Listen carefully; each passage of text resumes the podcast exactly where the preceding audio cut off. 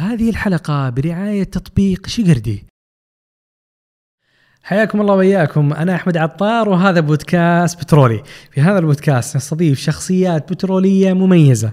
نسمع قصصها ونناقش معها قضايا مهمة لكل طالب جامعي. ضيفنا في هذه الحلقة هو الأستاذ هيثم الطريقي آه، مدير التواصل في شركة تمارا. تحدثنا في هذه الحلقة عن لماذا الأستاذ هيثم مختلف.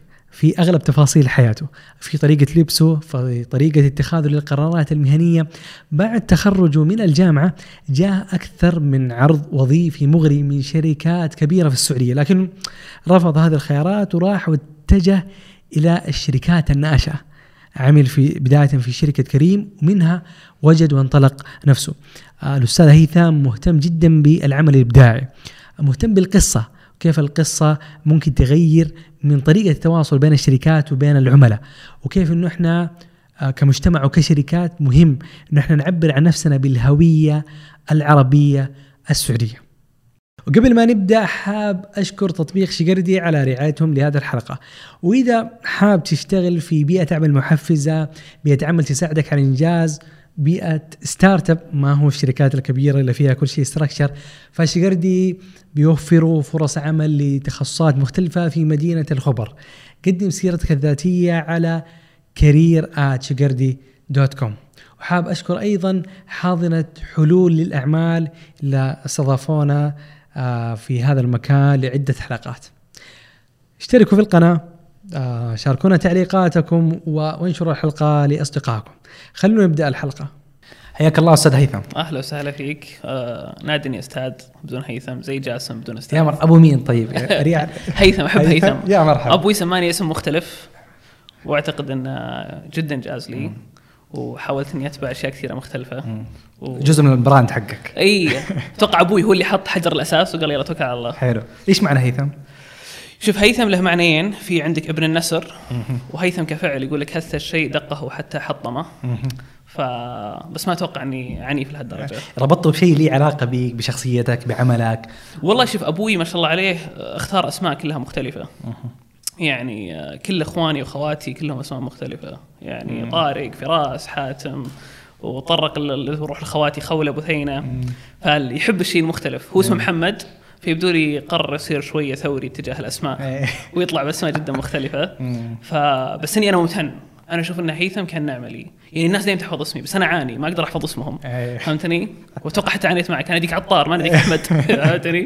فالاسم اعطاني الاختلاف جزء من شخصيتك ما شاء الله. حتى وهذا يعني صار برضو واضح في حياتك المهنية.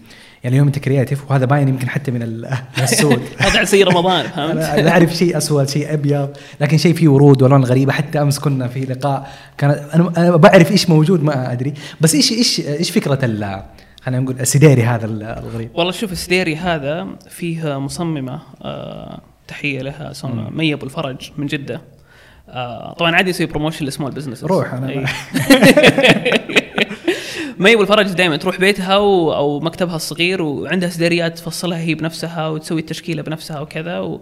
وتختار منها collection وعندها أتوقع ال customer base حقها ما يعدون 100 والتجربة ال experience نفسها حقتها كانت كذا مثيرة لاهتمامي طبعا اللي يعجبني فيها ان كل يوم تروح أنت ما تتوقع وش بتواجه. فهمتني؟ تدخل عند بيتها اليوم تقول لي هذه ال collection حقتي. مرات تلقى شيء من المستوحى من ثقافة الباحة مرات تلقى شيء مستوحى من ثقافة أهل الجنوب. راحت العلا سوت collection للعلا. وجدا يعجبني ال selection حقها والتفكير حقها وكل هذه الأشياء. ف يلهموني الناس اللي كذا وأحب إني أكون على قرب منهم حتى لو كان من خلال small businesses أو غيره. فتحيه لمي وكل الناس الفنانين اللي يسوون هذه الأشياء اللطيفة. ليش حريص إنه دائما يكون الاختلاف جزء من شخصية أو طابع أي حاجة تشتغل عليها؟ ليش مهم الاختلاف عندك؟ والله سؤال جميل. آه لأن لو تفكر فيها التكرار شيء موجود وبكثرة. تمام. والاختلاف مو دائما شيء حسن ولكن الاختلاف يقدر يعطيك فرصة إنك تجرب شيء جديد. والشيء الجديد هذا لو نجح ممكن يلهم ناس من بعدك يسوون شيء مثير للاهتمام أكثر وأكثر. فهذا أتوقع هذا الطابع اللي تقدر تقول يعني يساعد. ودائما ألقى هذا الإلهام يعني من من الأفلام أو من الأدب والرواية وكذا. الفيلم اللي دائما تلقاه يبرز وينجح من سنة لسنة هو الفيلم اللي يحمل طابع مختلف في الصناعة. ونفس الشيء في سوق الإعلانات بما أنه يعني مثلا في جانب التسويق. تلقى الإعلان اللي مثلا يشوفون الناس اوه ضرب أو انتشر أو أو أو أو ما إلى ذلك يكون فيه الطابع المختلف الطابع الجديد اللي أضافه. بعض الأحيان الطابع المختلف ممكن يكون غلط ممكن يكون شطحة بزيادة عن اللزوم ممكن ممكن ممكن. بس هذا المخاطره اللي دائما تأخذها في أي شيء بعض الأحيان تنجح بعض الأحيان تفشل. بس هذه جمالية المخاطرة. اخذت شطحات كثير في حياتك المهنية. كثر إيه. نبدأ بأول شطحة. آه. أنت دائما تحاول خلينا نقول إنه دائما إحنا في برمجة معينة مجموعة قرارات مهنية. مم. في اختيار التخصص في اختيار الجامعة في طريقة قضاء فترة الجامعة. في أول وظيفة نختارها بعد كذا في خط الكارير. آه أنت في كل مرحلة شفت فين السوق إيش الفكرة الدارجة؟ حاولت إنه أنت ما تتأثر بيها وتأخذ الفكرة.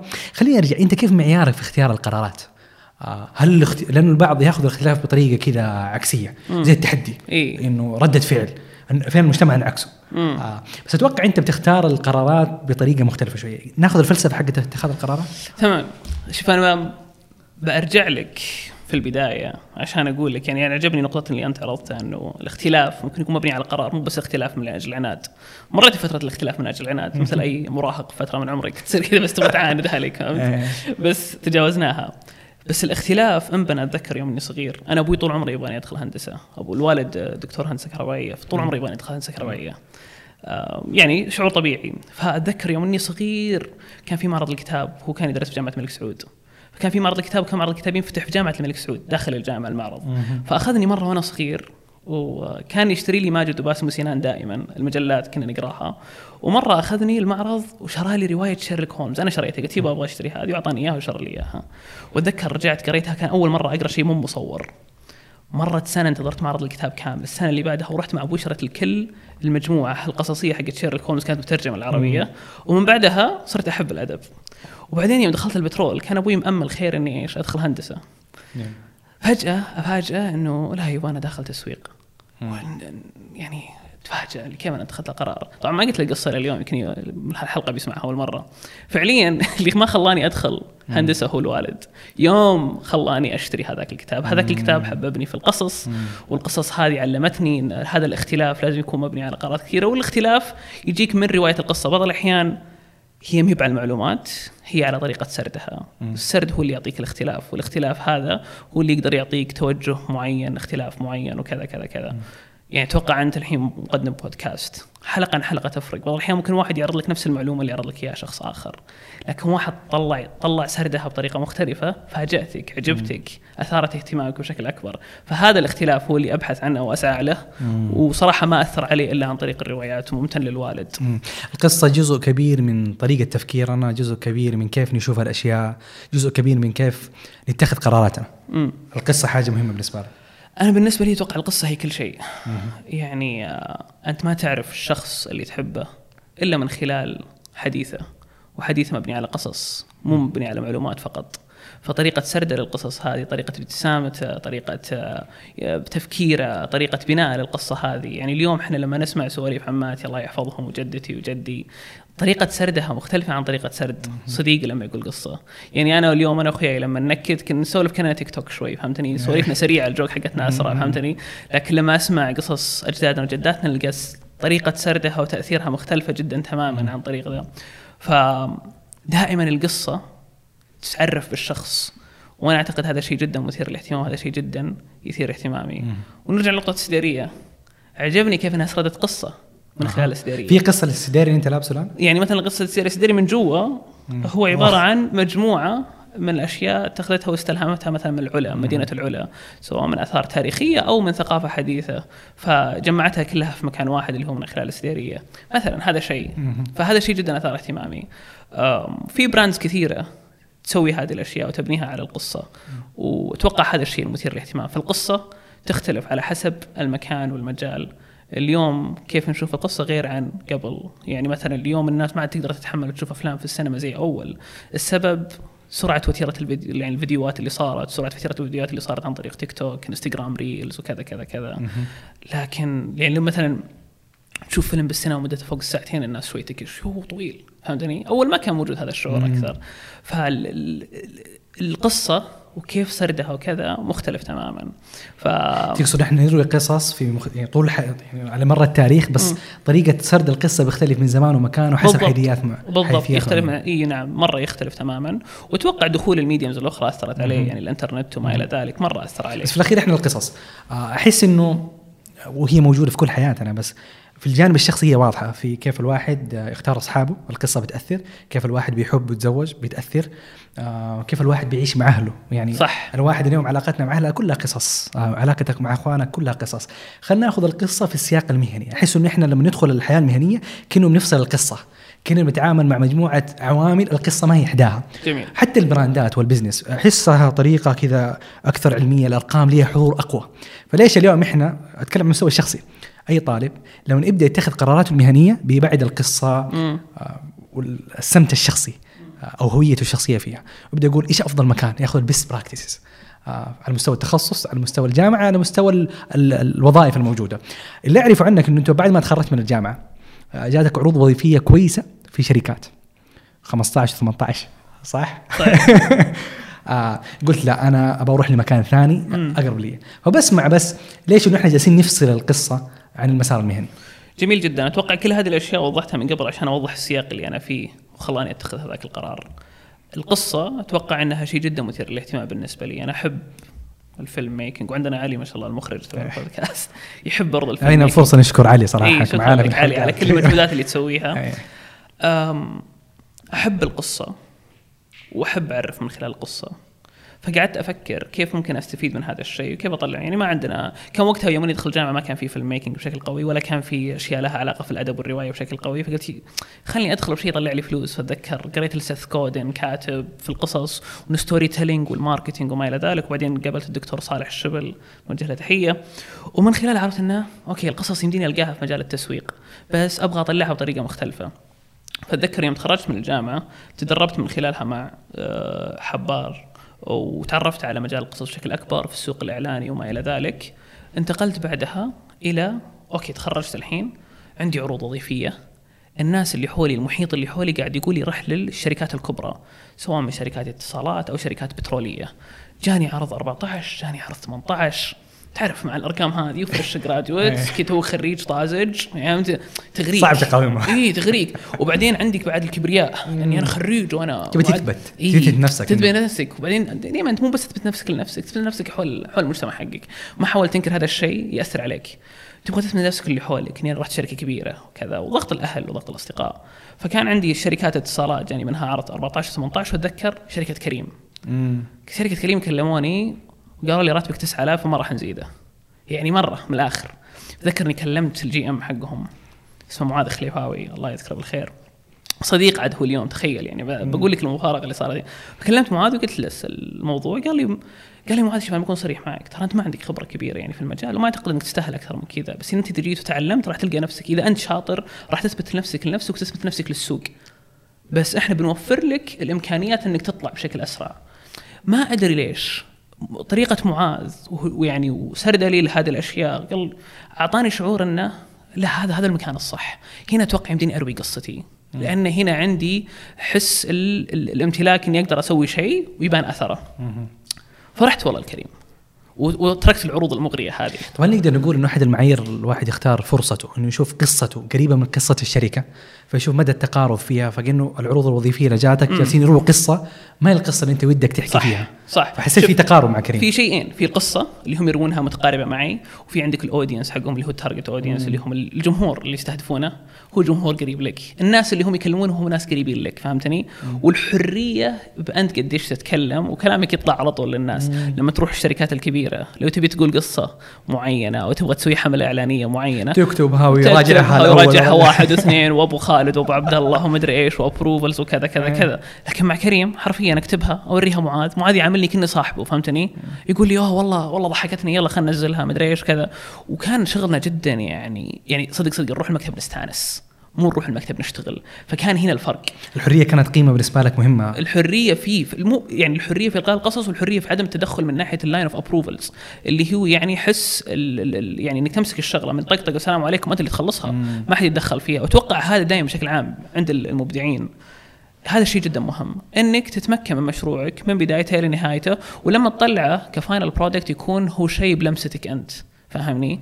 يعني ال- ال- ال- المبدعين عندهم هذا المجال وعندهم هذا الحس يؤمنون إن هذا الشيء يبغون يضيفون لمستهم فيه، يبغون يشوفون أثرهم فيه، يبغون يشوفون كذا ويبغون لما يفشلون يعرفون وين فشلوا فيه، لما ينجحون أوكي إحنا نجحنا هنا، عشان إذا فشلوا يعرفون يقدرون يحطون أصبعهم إن هذا الفشل أوكي خلينا نتجنبه مرة أخرى، هنا النجاح أوكي نبني عليه، فهذا الجميل في الموضوع، فكريم أعطتني هذه الفرصة.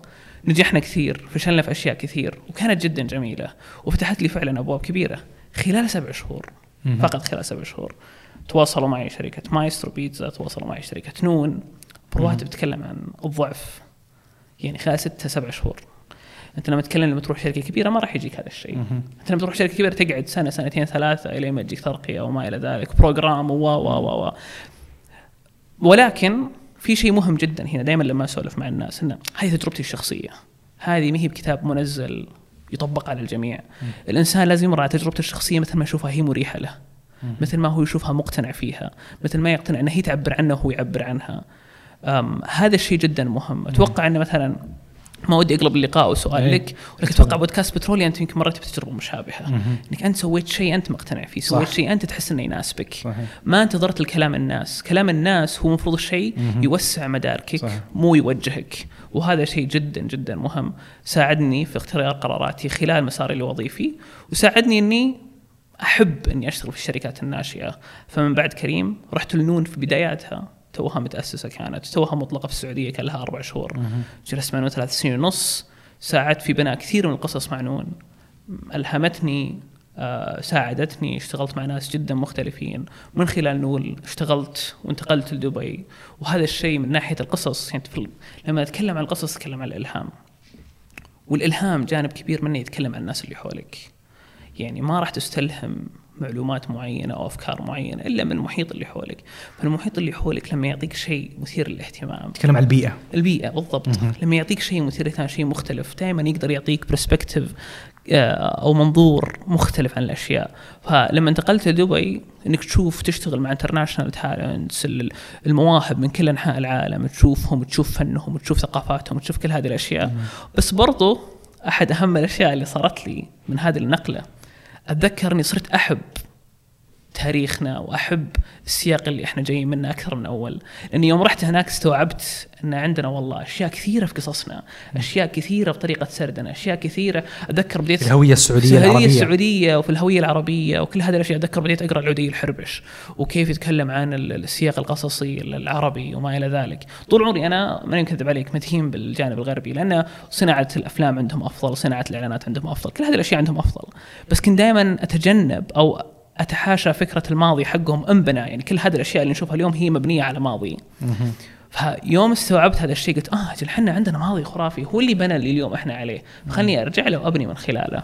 وهذا الشيء جدا ساعد وطلع أشياء جدا عظيمة. فلما تشوف من ناحية الغنى لما تشوف من ناحية الشعر لما تشوف من كل هذه النواحي عندنا ناس يعني مواهب جدا معجزة تقدر تقول طلال إلى محمد عبده إلى إلى في الشعر إلى عبد اللطيف بن يوسف عندك في الرواية استضفت واحد منهم أشرف فقيه. عندنا ناس يعني ما شاء الله تبارك الله. فاستوعبت إن في أشياء أبعد. أبعد من إيش؟ أبعد من اللي أنا قاعد أشوفه من منظور الخارجي. إيش المنظور الخارجي بس؟ المنظور الإعلامي اللي تقدر تقول. يعني بعض الحين يحتاج تنبش عشان تلقى المكان الاستلهام الصح. الإلهام ما يجيك والله لأنك بس قاعد. دائما الناس يعتقدون الإلهام والله أنا فنان خلني أجلس وأروح وأفكر وتطلع لي الفكرة. لا الإلهام بحث. لازم تبحث لازم تنبش لازم تشوف الأشياء تأسست وين وين وصلت اليوم وبعدين. تروح تبني عليها. جميل. فلازم تفهم المسار التاريخي لكل شيء ليه ما وصل عليه اليوم بعدين تبني عليه. مو بس تجي وتطق الباب وتدخل تقول أوكي يلا بسوي. في ناس قبلك أسسوا أشياء كثيرة فراح تروح تحاول تفهمها وتفهم تركيبتها وبعدين تروح تزيد عليها. هذا كله لقيته في الشركات الصغيرة أو كانت فترتها في في كريم. بس أنا عندي سؤال طب ليش في شركات أو خلينا نقول هل الشخصية هذه مناسبة للشركات الكبيرة؟ اليوم لو جاء شركة كبيرة معروفة لها حضور و... هل مناسبة الشخصية هذه العفوية البسيطة القريبة من الناس؟ هل كل الشركات ينفع معها الستايل هذا؟ إنه أنا أكون عفوي وأكون بسيط و... وأترك الحرية لكل الناس في التسويق؟ إي لا فاهمك. شوف أتوقع كل كل كل شيء له سياقه الخاص فيه. أتوقع الشركات نفس الشيء. يعني الشركات الصغيرة. يعني لو تفكر بس كريم ما هي شركة صغيرة. إيه. وأعرف إن الوضع الإبداعي هذا موجود حتى في شركات كبيرة. صح. يعني مثلا نتفلكس اليوم إلى اليوم شركة كبيرة بس عندهم أشياء إبداعية كثيره ولكن still لما تفكر فيها ال process الداخلي أو ال ال الأشياء اللي تصير داخليا عشان يسوون شيء معين يحتاج لهم وقت طويل عشان يطلعون فيه مو بالسرعه حقت startups يعني أو الشركات الناشئة، الشركات الناشئة فيها حرية أكبر لأنهم ينمون بشكل أسرع، النمو السريع هذا يحتاج إيش؟ يحتاج أشياء تتنفذ بشكل أسرع، أفكار بشكل أسرع وما إلى ذلك. فكل شيء له سياقه. أعتقد إن كل حالة لازم نطالعها بشكل مخصوص فيه. ما نقدر نعمم نقول الشركات الكبيرة لها tone of voice معينة ولها صيغة آه، طريقة حديث معينة والشركات هذه لها طريقة حديث معينة. كل brand لازم تشوف أو كل هوية لازم تشوف الناس اللي خلفها تشوف الناس اللي أسسوها تشوف الفريق اللي يشتغل فيها وعن طريقه تبني أساس ال brand هذا. فهمتني؟ فأنا أعتقد إن هذا الشيء جدا مهم. إيه، فكرة إنه انه كل شيء له سياق. بس أنا دوبي استلمت حاجة إنه ممكن الحرية هذه والجو الإبداعي ممكن يكون حتى في الشركات الكبيرة اللي تترك المساحة. يعني مو فقط ال startup آه، عندها المساحة هذه. لأنه الواحد يقول أنا أبغى في حاجتين. إنه أنا بعيش بيئة احترافية. امم أقدر ألقى مدير كويس مم. القى أق... أق... في دليل إجراءات أقدر أتعلم منه. وفي الخيار الثاني أنا أبغى الحرية. أبغى بيئة إبداعية أنا أجرب وأخذ وأغلط. أتوقع في الشركات الكبيرة التي تعطي المساحة الإبداعية صح. فيها ال mix هذا اللطيف. صح. أنا مني ماشي بال book خطوة بخطوة.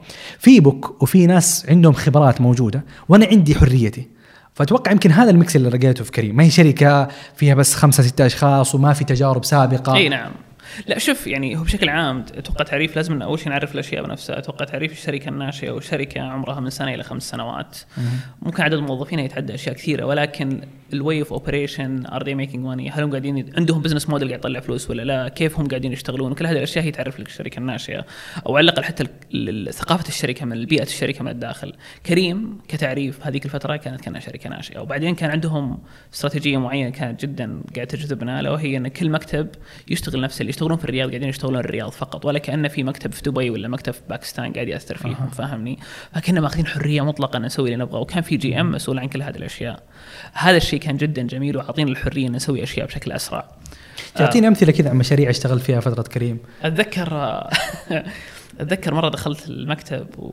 وكانت كانوا البنات في المكتب يقولون كايلي جينر جابت بنت ما أدري مين كايلي جينر ما أدري كندل واحدة من جينر ما أدري. قلت قلت طيب أوكي. فالمهم قعدنا نسولف وكذا ومتحمسين ومستانسين. وبعدين جتنا فكرة في المكتب إن نكتب tweet نعلق فيها على هذا الموضوع. نقول بمناسبة ولاية ولادة كايلي جينر استخدم promo code كايلي. وما راح يجيك خصم لأن الخبر ما يهمنا. وال tweet ضربت فجرت الدنيا وما أدري إيش. وهنيدي الممثل رد علينا في تويتر وصارت featured في ال news في تويتر. فالمثال هذا مثلا على هذه التغريدة سويناها لأن نتحرك بسرعة. ما نحتاج approvals وما إلى ذلك. وشخصية ال brand أعطتنا هذه الحرية ان نسوي هذا الشيء. آم، وأعطتنا برضو صوت وتقدر تقول على قولتهم العيون صارت علينا. وهذا بعض الأحيان كشركة ناشئة تحتاج عشان تنمو بسرعة. فكانت هذه مثال مثال مثلا سريع. في تجربتي فنون مثلا اشتغلت على مشاريع كنا نتحرك فيها بشكل أسرع مختلفة عن التجارب الثانية. تمارا اللي اليوم أنا معاهم جدا تجربة مختلفة. يعني مسكت مسؤولية بشكل أكبر وساعدتني. جدا إني أمسك مشاريع وأحس بالمسؤولية وأحس بالشيء اللي أقدر أسرد ال- القصة اللي ودي أنا والفريق حقي نسردها من طقطق إلى السلام عليكم. عندك ال- الهوية اللي اليوم نشوفها لتمارا هي شيء اشتغلنا عليه كله. كفريق من الداخل مو شخص من برا اشتغل عليه ما يحتاج لا وكالة إعلانية ولا وكالة هوية بصرية ولا إلى ذلك. كله اشتغلنا عليه إحنا من من الداخل وإحنا بنينا قصة البراند هذا وبنينا قصة الهوية هذه وكذا. وهذا الشيء يساعد إيش؟ يساعد إنك تشتغل في شركة ناشئة، الشركة الناشئه تعطيك الحرية إنك تبني الأشياء تأسس الأشياء. وميزتها برضو إنها مكان ما فيه بروسيس معين. ما في انه لازم تسوي واحد اثنين ثلاثة أربعة عشان تطلع بالمنتج النهائي. ما في شيء. أنت قاعد تستخرج كل شيء وتبداه. تقدر تقول تبداه من العدم نوعا ما. فهذا الشيء جدا طب متى مفيد. الشركة الكبيرة ممكن تكون مناسبة لشخص؟ أنا أنا صراحة يعني بكون صريح معك. أنا ما ودي أتكلم بشيء ما قد جربته أو أحس. يعني أي شيء بقوله عن الشركات الكبيرة هو بس يظهر إنك منحاز للشركات أنا م... الناشئة. أنا إي شوف بكون صريح معك. أتوقع عندي أصدقاء كثير يشتغلون في شركات كبيرة وأعتقد إنه يناسبهم هذا الشيء. مين الشخص هذا اللي يناسبه الشركة الكبيرة؟ يعني مواصفاته. أتوقع إنه الشخص اللي هو مرتب الشخص اللي هو ما يلبس. ما يلبس. ديري فيه ألوان. ما يلبس نظارات شوي ملونة.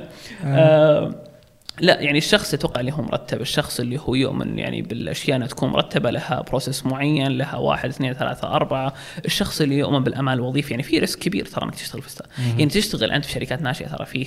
مخاطرة.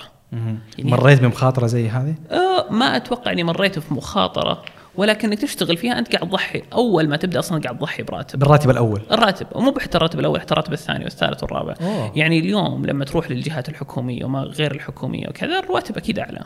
يعني قد جتني عروض أعلى كرواتب من جهات أخرى. لكن هل اللي أنا بروح لها؟ لا أعتقد. مم. ليش؟ لأني أنا ما يهمني فقط الراتب. وهذا شيء جدا مهم أتوقع الواحد لازم يعرفه. انت وش هي أولوياتك ومن خلالها تعرف. يعني في ناس أولوياتهم الراتب وهذا شيء جدا طبيعي عادي جدا. بس أنت لازم تكون صريح مع نفسك ولا يأثر مرة أخرى. كلام الناس ما يأثر على على توجهك كلام الناس يوسع مداركك. ف إذا الراتب هو شيء مهم بالنسبة لك خلاص حط الأولوية للراتب. إذا ثقافه الشركة شيء مهم بالنسبة لك خلاص حط ثقافة الشركة. يعني أحد الأشياء اللي كانت بالنسبة لي آه بالنسبة لي أولوية اللي هو الشخص اللي أشتغل معه. ويكون شخص يلهمني. يعني في كريم كان عندي مديري معاذ خليفاوي هذا شخص جدا يعني يلهمني. وأنا أشوف إنه شخص آه، يعني دائما أحاول إلى اليوم أنا تلميذه. بعدين فنون الشخص اللي أخذني فنون اسمه كريستن عيد. آه، برضو هذا الشخص يلهمني جدا يلهمني. آه، لما رحت لتمارا فيه تركي بن زرعة وعبد المجيد الصيخان هذول الشخصين يلهموني. فالشخص اللي يلهمك هو شخص ودك تكون بجواره عشان ياخذك المكان أبعد. ونفس الوقت تحس إنك تتعلم منه بشكل آه يومي. يعني كل ما تشتغل معه قاعد تتعلم منه. فالموضوع مو بس راتب. الموضوع العقلية اللي معك كيف يشوفك وحتى بعض الأحيان يحاول يفهم شخصيتك بشكل أكبر ويساعدك إنك توصل أشياء بعض الأحيان ما توصل لها. بس أنا أتوقع خلينا نقول آه، أتحدى فكرة الشركات الناشئة، أنا صراحة منحاز برضو للشركات الناشئة والفرصة القادمة لي بالنسبة لي إيه. شركه ناشئه. لكن أتوقع في تحديين. في الشركات الناشئه، أول حاجة إنه ال career ما هو واضح، أنا اليوم لو تخرجت أتوظفت في أرامكو أو حتى في خط معين انه أنا والله مهندس إنتاج. ففي كذا إنه والله أبدأ ممكن آه، كموظف عادي بعدين يصير supervisor بعدين manager بعدين senior manager. بعدين توصل طق طق طق VP. بعدين تصير CEO. ففي career واضح. صحيح. حتى لو تنقلت من شركة لشركة فأنت عندك ال CV حقك بيتصاعد. صح صح. هذا الشيء مو موجود في صح. في الشركة الناشئة إنه أنت اليوم عندك تجربة ما أنت عارف كيف تبني على التجارب يعني كيف ترتبها وكيف تطلع فيها. فالخط مو واضح. فاليوم أنا لو اسالك بعد 10 15 سنة صعب تقول إجابة بعكس شخص آه، بدأ في شركة كبيرة. الحاجة الثانية ال- الليمت إنه أنا أحس بعد في الشركات الناشئة مهما كانت تجربتك أتوقع حتى الراتب آه، وقيمتك السوقيه حتوقف عند حد معين. بعد كذا ما حيواضح ما حيبان كيف اسعرك أنا اليوم؟ صح. لو بوظفك ما, ما, ما في طريقة اسعرك بيها. فخلينا نقول الكارير الواضح وال وال وال وال والليمت آه، ما هو موجود في موجود صح. في الشركات الناشئه أو آه، وشركات كبيرة الخط فيها أوضح. صحيح. فأنت كيف بتعالج الموضوع هذا على المستوى الشخصي؟ جميل. طيب أول شيء لازم نبين كل أحد قاعد يسمعنا اليوم ان هذه كل القصص هي عبارة عن على مستوى شخصي ومرجعية شخصية. يعني ما هي بقواعد الناس المفروض يتبعونها. أتوقع الشركات الناشئه مو بتناسب الجميع وقليل جدا يناسبهم الشركة الناشئه هذا رقم واحد. رقم اثنين المخاطرة اللي تصير مع الشركات الناشئة على جميع الأصعدة. وأتفق معك المسار الوظيفي مو واضح بس فيها ميزة برضو. يعني هي مخاطرة بس ميزة بنفس الوقت. ألا وهي أنه أوكي مو بواضح لك المسار الوظيفي لكن واضح لك إيش؟ إنه يمديك والله استوعبت أنه ودك تغير اليوم. تشتغل في مجال ثاني تشتغل في قسم ثاني. سهل التغيير. ما يحتاج لوقت فاهمني؟ أوكي عندك الحرية أنك تغير. بس حرجع أصفر. عادي. بس هذا هو مين قال لك إن الحياة سباق؟ أنا أتوقع هذا شيء جدا مهم. مم. الحياة مو سباق. ذكر في واحد قاعد يوصف الحياة وأنا مرة أحب أستخدم هذا المثل. يقول لك الحياة مش رحلة لها بداية ووسط ونهاية أو مو هو فيلم لها بداية ووسط ونهاية. لازم البداية لها شيء معين عشان يحط لك الوسط وبعدين عشان يحط لك النهاية. الحياة مو كذا. الحياة كأنها مجموعة موسيقيين جالسين في المسرح. أن تسمع الموسيقى تستمتع في كل لحظة فيها ما تسمع البداية والوسط والنهاية كبداية أو ليش ك- حقيقة الحياة إنه في بداية لأن حقيقة كل فتره لي. مواصفات معينة. صح ولكن وفي معطيات أنا تخرجت. توظفت في أو تزوجت لي في راتب فلازم آخذ معطيات معينة. في مراحل. صح في مراحل ولكن المفروض إنك تأخذ هذه المراحل على أساس إنك تستمتع فيها ما تأخذها على أساس إني أنا قاعد أجمع الحين عشان بعدين لانك انت قاعد تحاول تضحي بشيء. المفروض إنك تحاول تستمتع بكل شيء أنت قاعد تمر فيه تعيش على كل ما هو عليه. وبشكل عام لما نطالع الحياة من ناحية مفهوم الزواج ومن ناحية مفهوم هذه الأشياء ترى بعض الأحيان يمديك تلقى شريكة حياة قاعد تعيش معك نفس أسلوب الحياة اللي أنت قاعد تعيشه. فالأشياء ما أتوقع إنها محطوطة في قواعد معينة أو في صندوق معين لازم نمشي عليه حصرا. حلو. أعتقد إن فيه الحرية ان نبتكر الأشياء بطريقتنا ونجد لها حلول. ونتفاهم معها بالطريقة اللي تعجبنا. بس إذا عملنا الحياة كأنها سباق أتوقع ابدا ما راح نرتاح. أنت ما شاء الله الان بعد خمس سنوات من التخرج تقريبا وفي سوق العمل. هل وضح لك التوجه والكارير الخاص؟ تقدر ترسمه اليوم؟ يعني أقدر أقول لك إيه ولا بنفس الوقت. يعني أنا ممتن على كل الخمس سنوات اللي أنا مريت فيها على الأشخاص اللي تعرفت عليهم على المشاريع اللي اشتغلت عليها على كل هذه الأشياء. أم لكن بنفس الوقت ما أقدر أقول أنا أقدر أتخيل عشر سنوات القادمة حقتي. أنا استمتعت إني لو ترجع لي أيام الجامعة تقول وين تخيل نفسك بعد خمس أيوه. سنوات؟ مستحيل أقول لك أنا اليوم بكون هنا آه. مثلا قاعد معك ولا ولا بطلع أسولف عن مشروع اشتغلت عليه وكذا كذا كذا. ما كنت أتخيل نفسي بهذه الطريقة. مهم. كنت أتخيل نفسي والله أحيانا بشركة كبيرة. ولكن هي الجمالية. الجمالية إنك تاخذ الأشياء على حدة.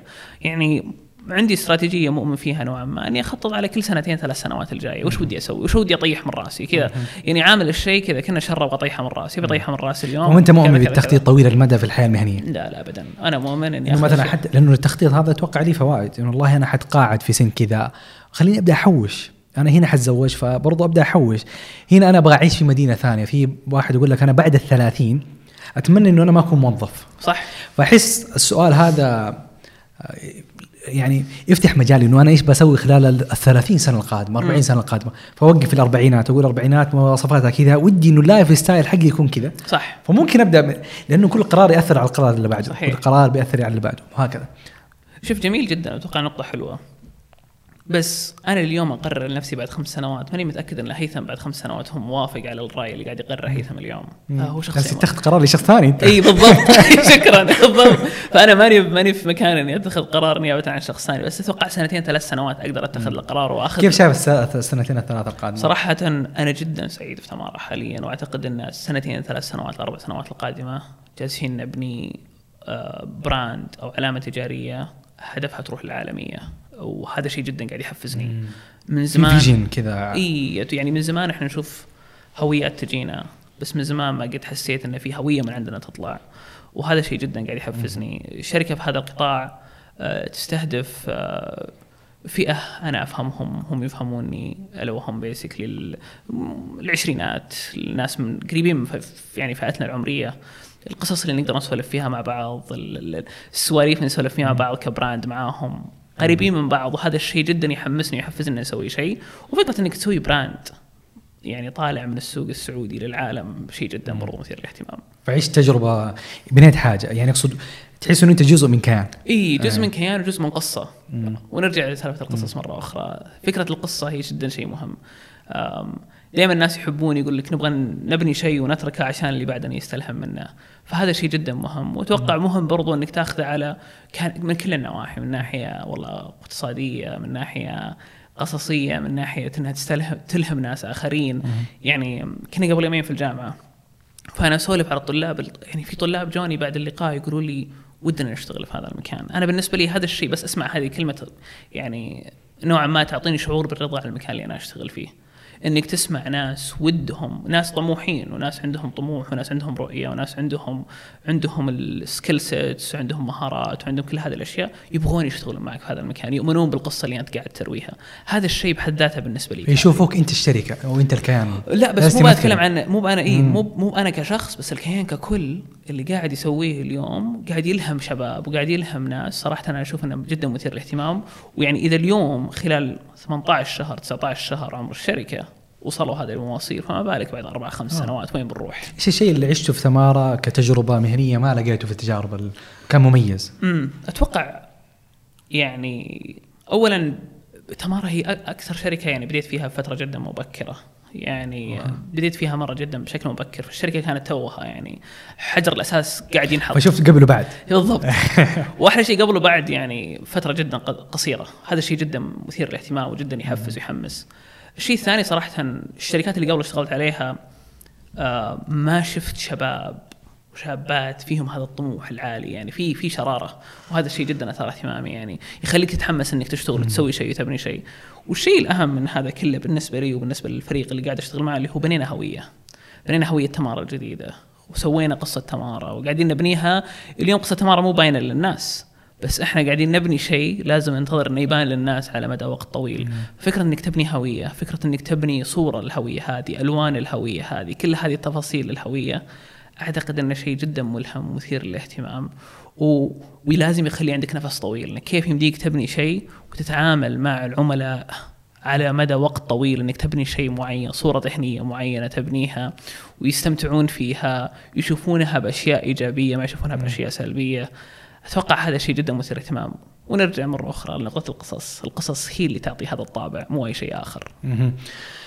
فأنت اليوم خلينا نقول الجزء الأكبر كان لك في تجربة تمارا هو فكرة ال brand. وصار هذا محل اهتمام كبير بالنسبة لك. أنا ودي أوقف هنا أرجع بتكلم عن بسمع عن ال brand أكثر. دائما اسمع ال brand. وال brand جزء منه كبير قصة ويمكن هذا الشيء اللي حببك في ال branding. صح بس قديش أول شيء إيش هو ال brand؟ وقديش مهم إنه اليوم على مستوى الشركات الكبيرة، على مستوى الشركات الصغيرة، على مستوى الأفراد، إنه إحنا نبدأ نفكر بعقلية ال brand. صحيح. شوف أتوقع ال brand يعني ما ودي أعرفها بشكل مصطلح علمي وما إلى ذلك. أتوقع ال brand يعني مثلا لما أعرف بالأشخاص الشخص مين الشخص المعين؟ كل شيء يسويه هذا الشخص ويعبر عن ذاته صح ولا لا. فهذا هو هوية هذا الشخص هذا هو brand هذا الشخص. فال brand حق أي شركة هو هوية هذه الشركة. أي شيء تسويه هذه الشركة من شكل إلى أفعال إلى أسلوب حديث إلى كل هذه الأشياء هي هوية هذه الشركة. فبس وين تبدأ؟ وين تتأسس؟ تتأسس غالبا من اللغة حقت الشركة المتبعة آه، طريقة سرد الحملات الإعلانية اللي هي دائما تكون ال point of contact أو ال- طريقة التواصل مع العملاء وشكل الهوية ألوان الهوية وما إلى ذلك. فإحنا مرينا في ترانزيشن أو في نقطة تحول كيف نغير الألوان الهوية من إلى. وحاولنا نبني شيء مستلهم من تقدر تقول المكان اللي إحنا عايشين فيه. زي زي ما قلت لك أنا يوم يوم تركت أحس الرياض استوعبت إني أحب الرياض. فهمتني؟ يوم تركتها تعرف ترجع الأشياء ترجع الخط الشرقية يمكن نفسي يعني كنت في البترول بديت أستوعب إنه أوه كنت أمسك خط الشرقية من من الرياض لين البترول. وأتذكر إنك لما تمسك أول ما تمسك خط الشرقية التراب أحمر وحبة حبة حبة التراب يصير أبيض. بديت أستوعب هالتفاصيل. طول عمري أمسك خمس خمس سنوات أمسك خط الشرقية الدمام. ما قد استوعبته الرياض الدمام. إيه. ويوم تركت البترول يوم تركت السعودية مرة واحدة استوعبت هذه التفاصيل. واستوعبت جماليه إنه هذا أقرب للبحر هذا أقرب للنص الدهنه الدهنه ترى لون ترابها أحمر. ومن خلال هذه الأشياء من خلال هذه التفاصيل قلت يا أخي في جماليات عندنا ما قد استوعبناها. دائما طول عمري أنا أحس إن الصحراء قرف وتراب وغبار ومدري إيش ما تعجبني. وعندي مشاكل بالنفس تنفس ومدري إيش. بس طلع لا في جماليات في هذه الأشياء أقدر أستلهم منها. هذه الأشياء جميلة جدا. يعني الأفلام اللي قاعدين نشوفها أتذكر في فيلم اسمه فارجو يصورونه في مكان لما تشوفه تحس إنه مو جميل بس مع التصوير ومع ذلك تبدأ تحب المكان فهمتني؟ قلت okay هم هم المدينة أثرت على هوية المسلسل والفيلم، ليش ما إحنا المدينة حقتنا تأثر على هويتنا؟ بس نطلعها بطابع مستقبلي، يعني اليوم نشوف American Eagle brands وهذه تجيك محملة بهوية غربية تماما، okay خلينا نطلع تمارا بهوية محلية. يعني اليوم تمارا تشوفها مستوحاة من لون ال- ال- الصحراء اللي هو تراب. أنت لما تنزل من يوم ما تهبط في الرياض ولا تهبط في الدمام ولا من يوم ما تهبط تعرف إن المدينة هذه متأثرة بالطابع اللي هي فيها الطابع الصحراوي. لما تهبط في أوروبا ولا في دول آسيا طابع المطر والخضار يأثر فيها لون المدينة يتأثر فيها. طابع الصحراء okay وش بعد؟ عندك طابع لون الخزامة اللي هو اللي يطلع بالربيع عندك طابع الوديان والسيول لما تجي وقت المطر فكيف الانكسار حق الألوان يصير؟ فكل هذه الأشياء قررنا ندمجها في لون اللي هو شعار تمارا. ونستخدمها على اللوجو حقنا ويكون هذه الأشياء هذه الألوان اللي تشوفها عيوننا بشكل يومي أو باللحظات اللي نحس فيها بالسعادة في مكان واحد ونحطها كشعار لتمارا هذا عندي الشعار مشكلة عليه. انه إنه هذا ال concept ممكن تشاركك فيه اي في أي شركة سعودية. يعني الوديان آه، هنا نيجي برضو لتفسير ال brand. يعني. أحس إنه شيء عام. موجود آه، ما هو مرتبط بآلية العمل ما هو مرتبط بقصة المؤسسين. فممكن المؤسس يقول لك والله أنا استلمت الفكرة وأنا في الصحراء فأقدر صح. أربط والله أنه هذا في علاقة بالبراند. بس السعودية كلنا عايشين فيها. صح. السعودية في شركات في الشحن وفي شركات في الخضار وفي شركات في المطاعم فأحسها فكرة شوية عامة أنه هي ترتبط بهوية شركة آه، لها علاقة بالقطاع المادي. صح. حلو أتفق معك جدا. يعني وهذه أتوقع غالبا يعني هذه النقطة فعلا دائما الواحد يقول اي بس كل أحد يقدر يسويها. مم. بس هنا النقطة كل واحد يقدر يفسر أي شيء. بالضبط وكل أحد يقدر يفسر أي شيء. بس فكرة التفسير يعني الحين نرجع للفن. يعني ال branding بعض الاحيان ترى يرتبط بالفن والفن لما نجي نتطرق له هذا الشيء دائما موجود فيه. اللي هو التفسير يعني شوي بعض الاحيان نترك المتلقي. ولكن برجع لك لهذه النقطة نقطة التفسير. النقطة الأولى اللي هي حقة ال brand الهوية. لازم نفكر إحنا وين هدفنا المدى الطويل. المدى الطويل هدفنا نطلع برا نروح للعالم اجمع مو بس نبقى هنا. وهذا اللي يعني من اليوم إحنا متواجدين في أكثر من السوق بس بالعالم لما نروح بعد ثلاث أربع خمس سنوات لازم تفكر وأنت تبني هوية إنك تفكر على المدى الطويل ما تفكر بالمدى القصير. فهذا الشيء لما تفكر فيه زي ما قلت لك في هويات جتنا هنا محمله بالطابع الثقافي حقها. فإحنا لما نطلع للناس لازم نكون محملين بالطابع الثقافي حقنا وهذا شيء جدا مهم. هذا رقم واحد. رقم اثنين سالفة التفسير. التفسير ترى يمديك تبني أنت التفاسير على مدى الوقت هذا، يعني الحملات الإعلانية اللي بتسويها على مدى وقت طويل كل واحدة تعطيك تفسير معين، وش معنى هذا ال brand؟ وش معنى قصة هذا ال brand؟ وش وش وش وش؟ يعني اليوم لما تشوف ماكدونالدز يجيك عندك أشياء مثلا مخك صور ذهنية معينة عن هذا ال brand، هم الشركة هذه بنتها على مدى طويل، دومينوز بيتزا مدري إيش مدري إيش، كل الشركات هذه الكبيرة هي بنت لك صورة معينة يبوك تتخيل حاجة معينة. بالضبط. على مدى طويل من خلال حملاتها التسويقية من خلال منتجاتها اللي تعرضها لك. فدائما التفسير ممكن على مدى طويل انت تتحكم فيه. فزي ما قلت لك في البداية إنك تبني هوية مو بس تبنيها على اليوم وبس أو هذه ألواني وهذه هويتي وهذه لغتي وخلاص لا. هذه ألواني لغتي وعلى مدى طويل كيف أنت تقدر تفسرها وتعرض أشياء إبداعية تقدر تحط يعني تمركز في العقل المتلقي يعطيك تصور معين. أنا بعرف إيش التصور اللي كنتوا جالسين تحاولوا تبغوا الناس يتخيلوه بس قبل أوضح إنه إنه تمارا شركة تقسيط إنه أنت بدل ما تشتري المنتج آه، مرة واحدة ب 1000 ريال فخلال مثلا مدة شهور تدفع بنفس سعر الكاش فهي شركة في القطاع هذا. صح. هو شركة في القطاع التقني المالي. عرفنا أكثر عن شركة تمارا يعني يسمونها اشتري الآن وأدفع لاحقا. أيوه. حاليا عندنا المنتج اللي هو يعني اللي نعرضه غالبا. لما تجي تشتري تشوفه بال check out إنه والله قسم فاتورتك على دفعات بدل ما تدفعها مرة واحدة تدفعها مرة مرتين ثلاثة وما ناخذ عليك. interest آه ولا هو فوائد ولا رسوم. مم. هذا الشيء ما ناخذ عليك. في كثيرين يجون يقولون لنا طيب كيف تاخذون فلوس؟ الفلوس اللي ناخذها هي رسوم معينة نفرضها على المتجر اللي نتعامل مم. فهذه طريقة أو البزنس موديل حق الشركة بشكل عام. فهذه شركة تمارا. يعتبر في قطاع التقنية المالية التقنية المالية. كيف تشوف القطاع هذا بشكل عام هنا؟ بشكل عام أشوف أن القطاع يعني قاعد ينمو بشكل كبير. ولما نشوف هذا القطاع دائما أنا مؤمن إنك لما تطالع قطاع معين دائما طالع في المنظور الغربي. المنظور الغربي اللي لأنه متقدم علينا دائما بأكثر من ثلاث أربع سنوات. يعني لما تشوف شركات التوصيل وما إلى ذلك كانت موجودة في السوق الأمريكي قبل فتره طويلة مثلا. ففي شركات طلعت من برا في كلارنا شركة سويدية في افتر باي برضو نفس الشيء. هذه الشركات كلها طلعت اليوم يعني ما شاء الله تبارك الله في كل مكان توسعهم قاري يعني يتفتحون كل يوم. يعني كلارنا اليوم هي شركة سويدية بدأت في السويد مثل سبوتيفاي بس أكبر سوق لها أمريكا.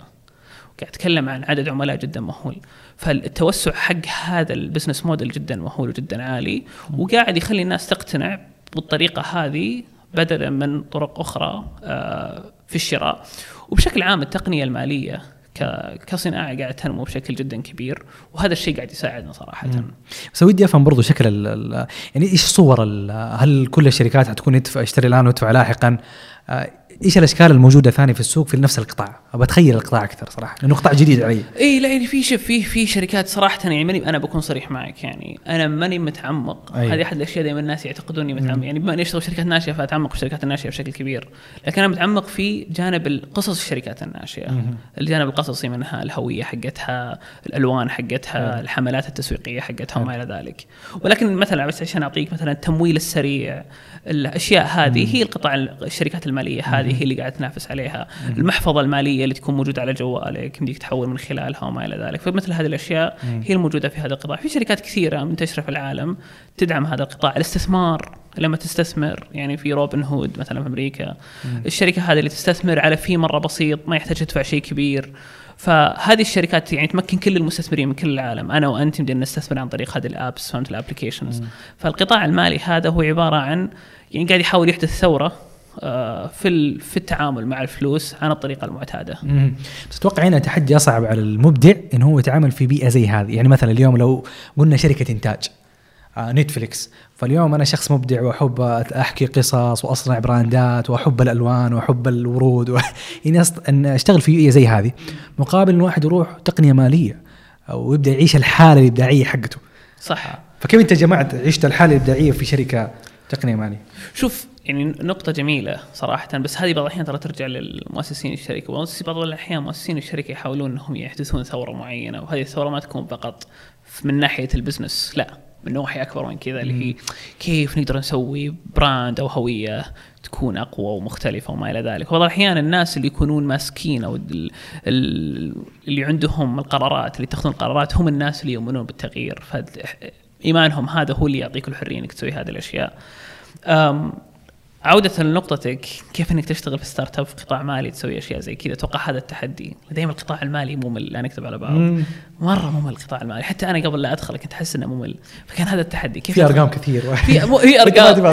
في أرقام. فهمتني؟ إيه. ما في قصص ما في ألوان ما في ما في حملات كذا إعلانية تخلي الناس قريبة منه. وترى الناس كلها ما تجي طاري الفلوس شوي تكش. ما تبغى تسولف عنها. يعني أنت لما تطلع مع ما يبغى يسولف يعني إذا في فلوس زيادة أوكي ما عندهم مشكلة بس غيره لا. فهمتني؟ فالناس شوية تكشف فكيف إنك تخلي هذا القطاع شوية فرحي أكثر؟ يعني مو بالملل اللي فيه ولا هو باستثمر الآن. يعني في منطقة تحدي. في بالضبط. والتحدي مرة مهم إنك كيف تسوي شيء جديد؟ شيء مختلف. نرجع لنقطة الاختلاف. فهنا الحماس إنك كيف تسوي شيء مختلف شيء فرايحي. هذا القطاع مو فرايحي زي يعني الناس دائما تطالعه كأنه لازم يصير شكلك شركه مؤتمنة وذو ثقة وما ادري إيش ولازم تكون صيغتنا فصحى وما ادري إيش لا لا يمديك تصير قريب من الناس يعني أنت مين اللي تثق فيه؟ صديقك، صديقك ما يكلمك فصحى فهمتني؟ فيعني كيف يمديك تطلع شعور الصديق؟ فهذه الأشياء تحمسني، كيف إنك تقدر تسرد قصة من خلال هوية كاملة. ومتى الواحد يبدأ يشتغل على ال brand؟ هل من قبل ما يبدأ من قبل ما يأسس الشركة؟ هل لما يبدأ خلاص بدا يحرك الشركة هل بعد مرور مثلا سنة من الشركة متى قصة ال brand تبدأ في الشركة؟ والله أتوقع من من أول ما تبدأ الشركة وهذه القصة قاعدة تبدأ. يعني عشان اكون صريح معك أي brand أتوقع قصتها تبدأ من يوم من أول يوم له. أي فعل لأن أي فعل يسويه هذا الشخص هو قاعد يعبر عن هذه الهوية. فأعتقد من من اليوم الأول. ولكن الاستثمار فيه والتركيز عليه وكذا هو اللي يعني ما له وقت محدد. يعني بعض الأحيان تلقى الناس مركزين على أشياء كثيرة بس مثلا هوية الشركة هذه وحملات الإعلانية و وما إلى ذلك مو مركزين عليها. وبعدين فجأة يستوعبون آه لازم نركز عليها يلا خلينا نستثمر فيها. ولكن هذا مو معناته ان ما لهم هوية لا لهم هوية ولكن مو مركزين عليها ممكن تطلع بشكل غلط. فهمتني؟ طيب خلينا أنا ودي اليوم لو تسمح لي أو بدي أمر خلينا نقترح brand جديد. ودي أمر بالمراحل لأنه أنا قد ما أشتغل على مشروع دائما مرحلة ال branding هذه شوية موترة. صح. حلوة بس موترة. صحيح. آه، فودي آخذ كذا يعني خلينا نبدأ brand جديد. فمثلا اليوم أنا أبغى أسوي أحد الأفكار اللي مرت علي. أنا شخص أحب موضوع الإنتاجية مع إن أنا عندي مشكلة في الإنتاجية بس عندي دائما هم كيف الشخص ممكن يزيد إنتاجه كيف يكون منجز أكثر. صح. فقلت اليوم البيئة جدا مهمة. آه الناس تحب تذاكر وتشتغل في الكافيهات. لكن لو أنا قدرت أسوي كافي هدفه إنه الشخص يجي بس ينجز مو لازم يشرب بس هو يبغى بيئة إنجاز. فهمتني؟ فاليوم كيف أبدأ ال brand هذا؟ يعني لو بتكلم على بناء ال business هذا من ناحية brand. مم. يمكن اختيار الاسم خطوة مرة مهمة. صحيح. هل نبدأ الاسم من البداية مرة ولا نخليه بعدين؟ شوف ترى الاسم يعني بشكل عام ترى بعض الأحيان في كثيرين يعتقدون الاسم آه هو يعني شيء جدا مهم ومعرف ترى بعض الأحيان الاسم مع ال association اللي تكتسبه يعني مع الصفات المكتسبة على الوقت على المدى الطويل. يعني في brands اليوم نشوفها. لو قلت الاسم لي أول مرة بقول لك الاسم رخيص ما هو كويس ما جاز لي. لكن حنا بنينا تصورات عن هذا الاسم عن طريق الأشياء اللي هم سووها خلتنا نحب هذا الاسم. يعني أنا دائما مؤمن مثلا أعطي مثال على سالفة مثلا كريم ولا مثلا يعني مثلا تمارا في كثيرين كانوا يقولون كنا شركة تمر. أيوه. بس مع الوقت بدأ الناس يوخرون عن هذا التسمية. بدأ الناس يوخرون. لأن ليش؟ انبنت صورة معينة. اتجاه. والصورة المعينة هذه هي اللي قاعد تبني لك السياق في مخك. مم. فأنت ك... كعقل بشري أنت ما تبني تصوراتك إلا على مدى معين. مو على طول من أول impression أول impression صح في شيء بس مع الوقت يمكن يتغير. مثل القهوة ترى القهوة أول مرة تشربها مستحيل تعجبك فهمتني؟ صح. بس على مدى طويل صح. فجأة تبدأ تحب القهوة مم. فجأة مفهوم القهوة يبدأ يتطور عندك فجأة ما أدري إيش فجأة بداية أنا جالس أخسر عدد أحس لما الاسم يكون مو هو ما أتوقع. يعني أديك مثال أنا في محل هنا في الظهران آه أنا فترة كنت مهتم بالوجبات الصحية. مم. كنت كل يوم هو قريب من النادي كل يوم أعدي وأرجع ما قد يعني جاب بالي إني أوقف وأسأل عن أسعار.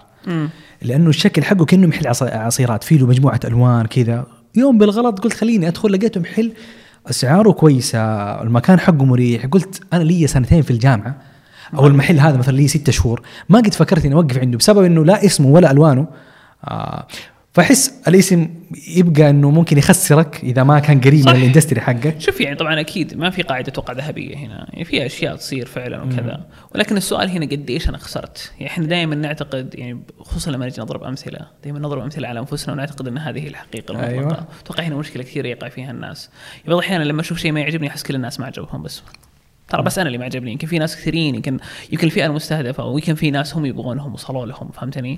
فالموضوع ما يرجع لي أنا شخصيا. يعني المرجعيه الشخصيه ما هي المعرفة لكل شيء. ف وممكن في ناس يفهموه بطريقة أخرى. يعني إلى اليوم في حملات اشتغلت عليها سابقا. يجوني الناس يقولوا لي ما كانت كويسة. أقول عادي ليش ليش؟ يعني مو لازم كل شيء أنا برضي الناس يعني أو أو بطلع شيء كل الناس ممكن تفهمه وتستوعبه. هذا هذا شيء يعني غالبا بيصير معك. بس أتفق معك يعني في أشياء معينة لازم تسويها. يعني في rules اي في في في rules أساسية. لازم زي ما أقول لك في أساس لازم تبني عليه. بس إنك كيف تصير مبدع من خلاله؟ كيف تبني عليه؟ كيف كيف كيف؟ يعني مثلا ما في فيلم بينعرض بالسينما مدته 10 دقائق. يعني مو فيلم خلاص. في أساسيات. نعرف إن الفيلم مدته فوق الساعة أو الساعة وثلث. أكيد. فهمتني؟ هذا اسمه feature film وكذا كذا كذا. في إعلان يعني مستحيل الإعلان يكون مدته فوق الخمس دقائق. يعني بيكون خلاص. تعرف ان مشاهداتها راح تقل. وهكذا. يعني مثلا يوتيوب وجوجل وسناب شات وكل هذا الناس يعطونك rules يقول لك اسمع ترى مدة الإعلان أحسن شيء تكون مدتها خمسة إلى سبع ثواني. هذا ال perfect timing فيعطونك فيه كذا insights يبنون عليها. ونفس الشيء يتوقع مع أسماء ال- ال brands وكذا. فنرجع لمثالك. خلينا نرجع مثال إنه أنا بسوي مكان إيه. هدفه يساعد الناس على الإنجاز. كيف أختار الاسم؟ ولا كيف ممكن في حاجة قبل أو بعد؟ تروح؟ تفكر مثلا. يعني يمكن يمكن أكون غلطان بس يمكن تجيب أشياء لها علاقة في الإنجاز. فهمتني؟ وبعدين مو بس بالشيء له علاقة. في الانجاز تروح تفكر بناس يدور مثلك يبغون ينجزون وتصير تناديهم بالمقهى هذا. وهذول الناس مؤثرين مثلا في الدوائر حقتهم الاجتماعية. فمو على الاسم أنا أتوقع. أنا أتوقع إنه يعني الاسم شيء سهل بس الاسم لازم يكون شيء له علاقة في الإنجاز. لو تبغى أنت تسوي يعني ناس تلقط على السريع وهي ماشية. وليش ما أسمي اسم غريب؟ وممكن تسوي اسم غريب. يعني كل هذه أتوقع كل الخيارات متاحة. أنا ما المشكلة هذا الشيء اللي يوترني في ال brand إنه إيه. كل شيء مفتوح. بس بس نفس الشيء. هذا نفس الشيء في الرواية القصصية هذا نفس الشيء في الأفلام هذا نفس وهذا نفس في الشيء كل العمل الإبداعي. في كل العمل الإبداعي والفني فما في شيء اسمه قاعدة لازم القواعد. مريحة أكثر يعني هذا هو بالضبط أنا مريحة لي فعشان كذا بستأنس فهمت عشان كذا. لابس هذا الورود أيوه أيوه فأول شيء لما أفكر في الفكرة آه، خلينا على سياق ال branding إيش أسوي بعد ما قلت هذه الفكرة؟ إيش أسوي؟ بصنع brand لي علاقة بمكان الناس تنجز فيه. شوف لازم تفكر بعد مدى طويل يعني. انك وش الأشياء اللي ودك تبنيها على مدى طويل؟ وش الرؤية اللي تبغى توصل لها وش الأشياء اللي تبي تسويها؟ وش الأفعال؟ يعني لازم إنك تبني على هذه الأشياء وعشان توصل لها إيش تحتاج تسوي؟ لازم تحط لنفسك مظلة. فهمتني حلو. يعني مو بس الوضع يكون طق الكرة والحقها لا يكون في vision يكون في vision يكون في رؤية vision رؤية- زي إيش مثلا؟ يعني مثلا الرؤية حقتك انه يكون هذا عبارة عن مكان تجمع ونقطة تجمع لكل الأشخاص اللي هذه أهميتهم فهمتني؟ وممكن تقول والله مثلا الفيجن حقتي إني أتوسع وأروح لكل السعودية وأكون الهب في الرياض وفي الشرقية وفي جدة وفي الطائف وكل المدن هذه والزلفي عشان منزل فيه وكل هذا المكان إن الناس يجون ويعرضون ويتكلمون عن هذا يعني يجون ينجزون بهذا المكان. فهي مثلا يكون هذه رؤيتك مثلا فتصير تسوي أي شيء في سبيل إنك توصل هذه الرؤية. فهمتني؟ فلازم تحط لنفسك شيء بعدين من خلاله تحاول توصل له. حلو. آه هذا الشيء جدا مهم. جدا جدا مهم فيعني أهم حاجة إنه يكون عندك رؤية يكون عندك رؤية والرؤية هذه هي تعرف كل الاكشنز حقتك. إيش مكونات الرؤية؟ هل بس فين بوصل؟ هل المستوى محلي ولا عالمي؟ بس برضو هنا برضو في مخاطر إنه الرؤية ممكن تتغير مع الوقت صح يعني الرؤية ممكن تتغير بس مستحيل الرؤية تتغير كل يوم. الرؤية لو بتتغير على مدى يعني مدى طويل. يبغى لك وقت طويل عشان تغير الرؤية حقتك. فاهمني؟ لما دخلت الجامعة أنت وش كانت رؤيتك؟ إنك تتخرج. صح لو غيرت رأيك مو مشكلة. فهمتني؟ بس مهم يكون عندك رؤية. بس مهم يكون عندك رؤية واللي هو رؤيتك إنك تتخرج من الجامعة من يوم ما دخلت. فنفس الشيء لما تبني هوية. هويتك إنك والله أنا رؤيتي إني أوصل هذا الشيء. إذا وصلت له أوكي وش الرؤية؟ وش أبني عليه؟ وتبني وهكذا. بعد الرؤية. بعد الرؤية لازم تبني على الحين كيف الأشياء اللي تبغى تنفذها يعني؟ كيف تعطيك طريقة تنفيذها؟ يعني مثلا لغة الهوية مين الأشخاص اللي تبغاهم مثلا يجون؟ خلينا نأخذ المقهى مثلا.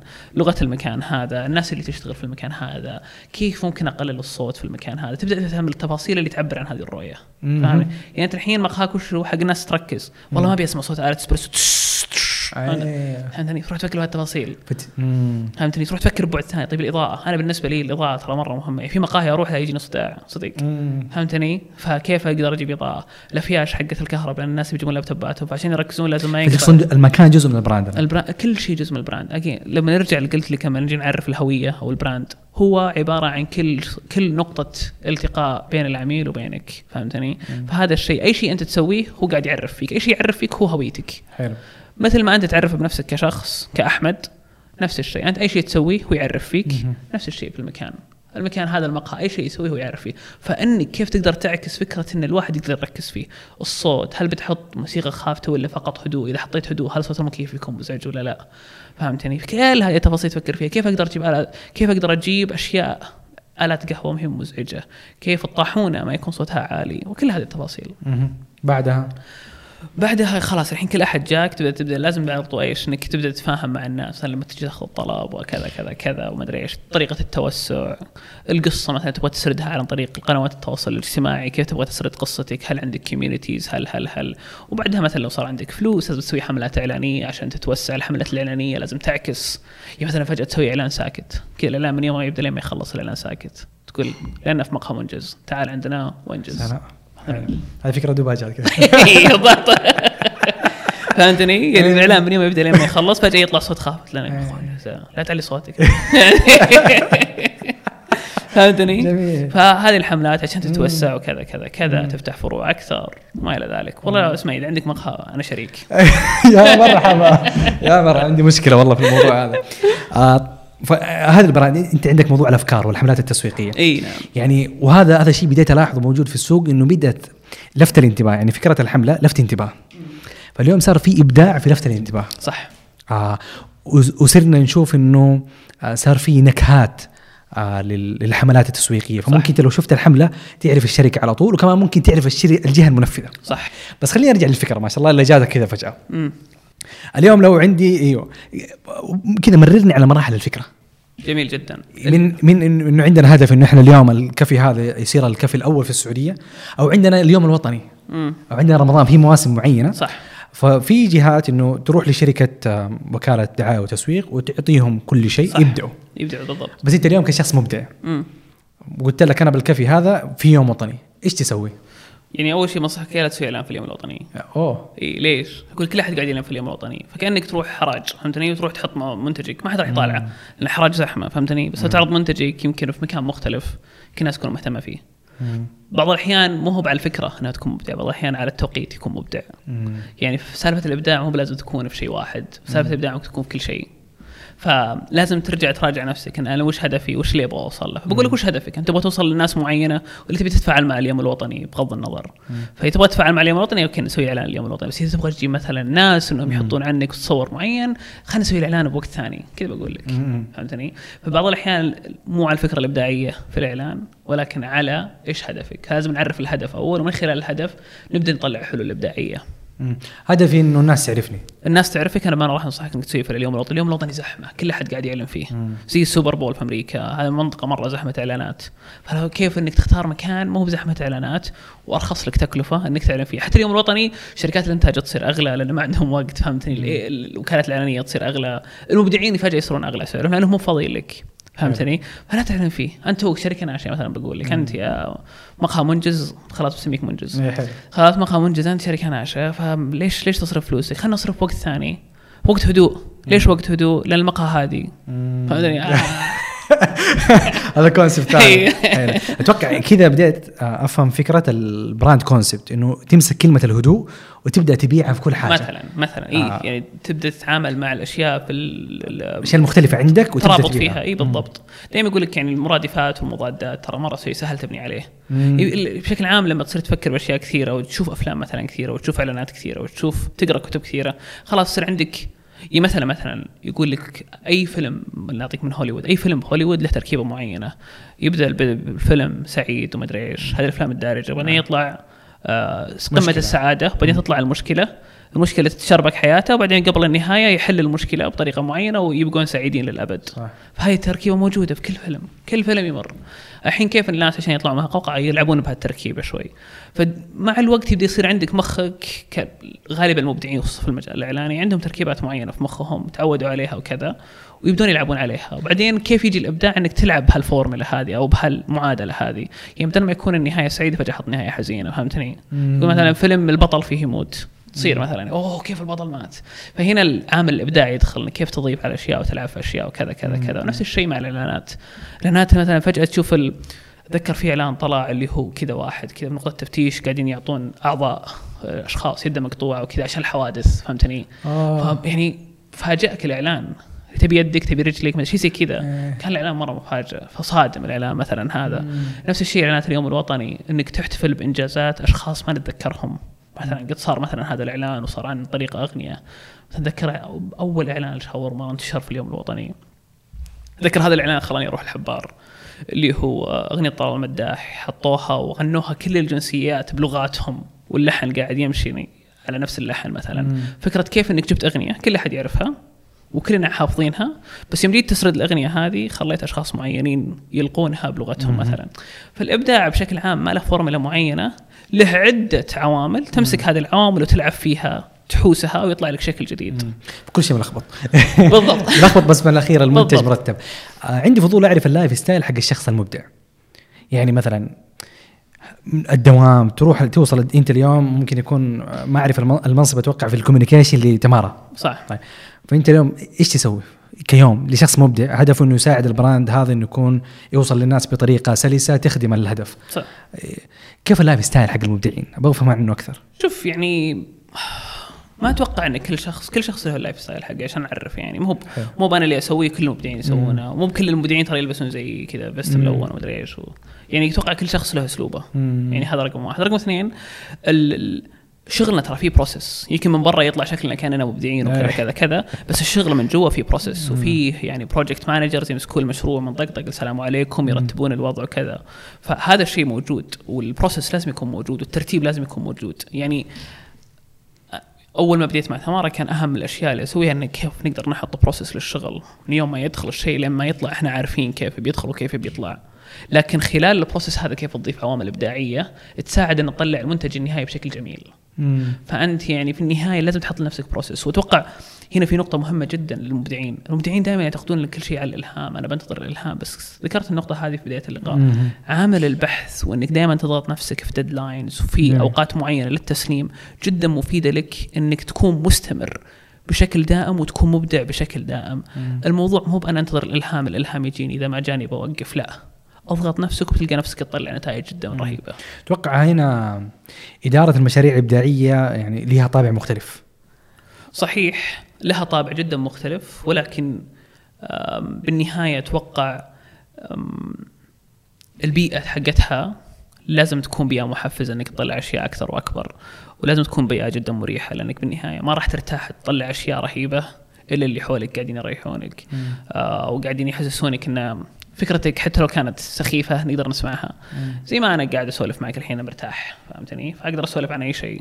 لو إني ماني مرتاح ما راح أتطرق لمواضيع معينة. فكرة الراحة خلتني آخذ يعني أسهب في مواضيع معينة وأروح يمين وأروح يسار. وتعبتك تشوفك دائما ترجعني. إيه. كويس. اي أدري. بس آه هذا الشيء جدا مهم. ف في البيئة الإبداعية هذا الشيء جدا مهم. وبس فعلا البروسيس حقها مختلف عن باقي. هل الإبداع والحياة الإبداعية برضو أثر على حياتك الشخصية؟ فإنت صرت حتى الاشياء الشخصيه بديت تعاملها بطريقة مختلفة. يعني شوف يعني بشكل عام أتوقع إني أحب هذا المجال من يوم إني صغير. فبشكل عام أنا عايشة. مو هو بشيء أنا والله فجأة حسيت إني آه أنا مبدع ولا ما أدري إيش. وأتوقع إن كل أحد مبدع لا تفهمني بشكل غلط. بس أتوقع إبداع عن إبداع يفرق أو المجال الإبداعي في السوق العمل مختلف عن الأشياء الثانية. أم، أكيد يخليك تستوعب الأشياء بشكل أكبر لأنك أنت كشخص تستو يعني تستهلك القصص بشكل أكثر من غيرك. تقرأ قصص أكثر تشوف أفلام أكثر تشوف مدري وشو أكثر تشوف فتصير تشوف الجوانب الإنسانية بشكل أعمق من الناس الاخرين تشوف تركيبة القصص بشكل أغرب. وبعض الأحيان تصير تسمع سواليف الناس تصغي لها بشكل أكثر. لأنها تصير تستلهمك تلهمك وتصير تضيف لك وتصير تقول آه والله هذا يعني اليوم من يوم ما قابلتك أنا تقول والله يا أخي أنا أسوي بودكاست بترولي وصمل وقاعد أسوي أي. كل هالحلقات. قاعد أفكر في هالأشياء فهمتني؟ يعني ودي صدق إني أحول اللقاء الحين وقاعد أسألك. والله صدق ودي أعرف ليش صملت؟ ليش سويت كل هذا؟ ما جاك لحظة قلت يا رجال أنا طفشت والله لو أركز على شغلي وكذا. هذه الأشياء تثير اهتمامي. هذه الأشياء جدا تثير اهتمامي. فالفضول تقصد جزء من إي الفضول مرة يعطي طابع جدا يفرق وكذا. آه ويخليك تس تسمع الناس وتنصت لهم. جدا مهم هذا الشيء. آه طبعا المفروض من البداية كنت أرحب بيك وأقول لك الحمد لله على السلامة لأنه أنت جاي من دبي. آه وجاي كذا زيارة بسيطة وبعد كذا راجع. آه آه لما أنا قليل الناس اللي أعرفهم تخرجوا من جامعات السعوديه وبيشتغلوا في أماكن برا السعودية. اغلب خلاص يقول أنا تخرجت خليني أشتغل في مكان وأقرب مكان لأهلي خليني أعيش فيه. مم. آه حقون الغربية يقول لك يلا خلينا نرجع الغربية. آه إلا حس إنه لا يبغى مكان أفضل ممكن الان يروح الرياض. بس أنت اليوم شوي شطحت خلينا نقول وروح دبي. ما بعرف إيش المميز في دبي وليش كثير شركات تحرص إنه يكون لها تواجد آه في دبي؟ تمام. بخصوص الشركات أه، دبي نوعا ما حاليا هي والرياض في في ال- في المنطقة. يعني تقدر تقول واجهة للعالم العربي كله. يعني يفتحون الشركات هناك مقراتهم عشان تستهدف السوق العربي بشكل عام. فهذه للشركات. بس من ناحية فردية أتوقع هذه الناحية اللي يمكن سؤالك يتطرق لها بشكل أكبر. فكرة لما تكون كشخص يشتغل في المجال الإبداعي دائما تحدك إنك تتنافس على مستوى أكبر تتنافس على مستوى عالي جدا. للمنافسة على شكل عالي جدا لازم تروح تنافس مواهب عالمية. المواهب العالمية هذه تتواجد في الأسواق اللي مثل دبي. مواهب من كل أنحاء العالم جنسيات مختلفة. هذا الشيء جدا مثير للاهتمام. بعدين لما تشتغل معه تلقاهم ثقافات مختلفة أفكار مختلفة. كل واحد يجيك محمل بثقافته بهويته بكذا بكذا بكذا. فلازم فعلا يعني تعرف يقول لك خل عقلك مفتح استوعب كل أحد بطريقته بأسلوبه وكذا. إنك تقولها سهل بس إنك تفعلها وتمارسها صعب جدا. هذا الشيء جدا مثير للاهتمام. وتبدأ تشوف يبدون بعض الأحيان مثلا مثلا مثال مرة بسيط بس يفرق. يا أخي بعض الأحيان يجيك واحد وعندنا أتذكر أعرف واحد من تشيلي اسمه فيسنتي يوريني إعلانات اللي مشهورة في تشيلي. وكيف إن هذه الإعلانات ال- التشيليه آه انشهرت وكيف هذه الحملة وال artwork حقه أشوفه أحس العقلية حقتها جدا مختلفة. كأنك لما تشوف يعني مثلا العالم الأنمي مثلا أو المانجا كذا عالم مختلف. مو بتحس إنه مو مستلهم من الفن الثاني. تشوف شيء تقول wow شيء جديد علي غريب علي. هذه الفكرة جدا مثير للاهتمام. هذه الفكرة جدا تخليك تحاول تفكر بطريقة مختلفة. وهذه لفتة صراحة جميلة عجبتني يعني خلينا نقول في الانطباع اللي أخذته منك إنه أغلب بيئة الكرياتيف ممكن تكون والله اللغة الدارجة هي الإنجليزية والثقافة هي الإنجليزية والأفلام هي الإنجليزية. فاليوم لما نشوف حاجة إبداعية وفيها الطابع العربي في الأسماء في الأفكار في حتى المحتوى المستهلك آه فشايف ما شاء الله الحرص هذا إنه لا أنا أبدع بال- باللغة أستهلك إيه. محتوى عربي وأبدع بالمحتوى العربي. ويمكن إيه. هذا التحدي. لا فعلا. لأنه ترى لما تشوف الجانب الإبداعي هو عبارة عن تركيبة وليست لغة. وأحلى شيء إن لغتنا بشكل عام بالمجال الإبداعي الحديث ما هي يعني في مواهب كثيرة قاعد تشتغل فيها بس إلى اليوم السوق متعطش لهذا الشيء. مم. من شركات إعلامية تلفاز ويوتيرن وغيرها إلى شركات وكالات اعلانيه حبار تي تي بي وما إلى ذلك. ففي تش... في تعطش للسوق لهذا المجال الإبداعي أو الإعلاني جميل. والموجود بشكل كبير جدا. وفيلم ميكرز عندنا علي اليوم أتوقع يعرف هذا الشيء. ما عندنا يتوم بعلي قاعد أسولف معه. قاعد يقول لي ما في YouTubers مخرجين أو filmmakers اللي قاعد أشوفهم بالسوق الغربي. فأنا قاعد أشوف إحنا عندنا تعطش هذا الشيء فقاعد أحس بمسؤولية وكثير مننا قاعد أشوفهم بالمجال عندنا يحسون بمسؤولية. نبغى نثري الجانب العربي الإبداعي نستلهم التركيبات الموجودة من الأسواق الأخرى. وهذا يرجع لنقطة دبي إنك تشوف الآخرين كيف يركبون أفكارهم الإبداعية كيف تطلعها بطابعها العربي الخاص اللي يكون برضو له تكوينه. فهذا شيء جدا مهم. وتشكيل الكلمات تشكيل الجمل تشكيل القصص سواء موجود في الرواية عندنا أو موجود في القصائد عندنا هذا الشيء جدا يساعد. فهذا الشيء جدا أقدره وأحترمه. وبعدين حتى يوم تطرقت للجانب الإبداعي مثلا أتذكر قابلت واحد سولفني عن الأغنية تاريخ الأغنية وعندهم ومدري إيش وقاعد يسولف لي في اللاتينية ومدري. بعدين رجعت قلت يا أخي ما أعرف أنا تاريخ الأغنية حقتي. فرجعت أقرأ عن طلال ومحمد عبده والتلحين والكوبليهات ومدري إيش. واستوعبت انه عندنا إرث. عندنا عمق عندنا فهم لهالأشياء عندنا ناس تمكنوا من التركيبة الإبداعية. طقطق السلام عليكم بس أنا طول عمري أتغافل وأطالع الجانب الغربي وأعتقد إنه هو الجانب اللي قاعد يعطيني. ولكن لو طلعت وفهمت هذا الجانب أنا قاعد أفهم نفسي مو بس قاعد أفهم هذا الجانب. واستوعبت اني أرسل لأبوي القصايد ويرد علي أقول لي يبا وش معنات هالجملة؟ يرد علي هذه معناتها كذا كذا كذا. استوعبت إن أنا أقرب لهذا النص ليش أروح النص أبعد مني؟ وهذا شيء جدا مهم. وهذا الشيء جدا يساعدك إنك تبني شيء يثري الناس اللي حولك ويثريك أنت ويعلمك عن ذاتك. آه، فهذا كذا مو غريب إنه عندك اهتمام بالأدب والشعر. إي نعم أتوقع الأدب والشعر هو الأساس اللي. بنى كل الأفكار هذه. يعني الأدب والشعر يعني حاولت أحيط نفسي أتذكر 2014 دخلت مسابقة أقرأ من الحين في الشرقية من إثرى آه، اللي هي فعاليه من أرامكو. أتوقع هذه أحد أهم الأشياء اللي صارت لي في حياتي. تعرفت من خلالها على ناس جدا مثير للاهتمام شعراء فلاسفة كذا. كان جدا تعرفت على أشرف فقيه كان عندكم ضيف. دكتور أشرف. تعرفت على عبد اللطيف بن يوسف عبد الباري الشاعر. هذول الناس أعطوني بعد مختلف عن اللغة عن تركيبتها عن القصائد عن عن عن. ساعدني جدا في بناء أشياء كثيرة عن القصة اليوم أنا قاعد أشوفها. وبرضه بنفس الوقت هو بالنهاية لما تفكر عن الصنعه الإبداعية هي عبارة عن إيش الأشياء اللي أنت قاعد تدخلها مخك وكيف قاعد تحاول إعادة تصنيعها. فلما تدخل مزيج عربي على مزيج تركيبه غربيه وكذا وتحاول تدمجهم وتطلعها بطريقه مختلفة بيطلع معك هيك مزيج مختلف. فالاستهلاك ال- خلينا نقول الصانع المبدع هو مستهلك مبدع. صحيح. أو صناعتك جزء من استهلاكك. صحيح. الاستهلاك جدا مهم. كيف بتستهلك محتوى أنت؟ والله أستهلك محتوى شوف أنا قلت لك يعني أحب الأفلام أحب الكتب والأدب.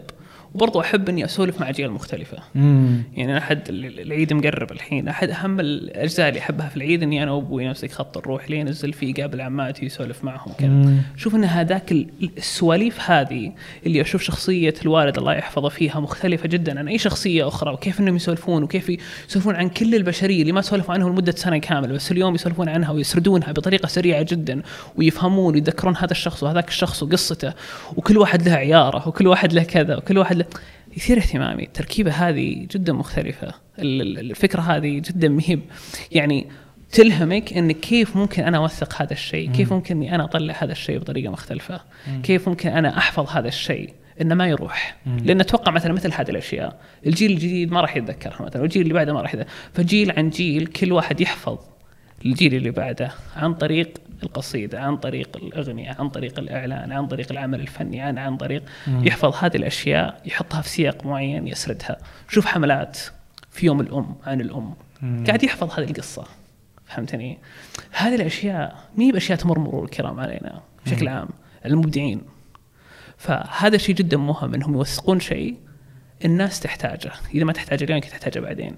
مم. تحاول تفهم نفسها تفهم هم من وين جو يعني جالس أتخيل إنه يوم كأنك بتقول المفروض الإعلانات بدل يصير جزء من خطابها الإعلاني ولا التسويقي تبدأ تحكي قصص الناس الموجودة حوالين قصة جمهورهم ال audience فبدل ما إحنا كويسين ولا هذه أرقامنا ولا هذا إحنا تثير اللغة أو القصص حقت الإعلانات. عشان كذا في مصطلح اسمه the storytelling for business.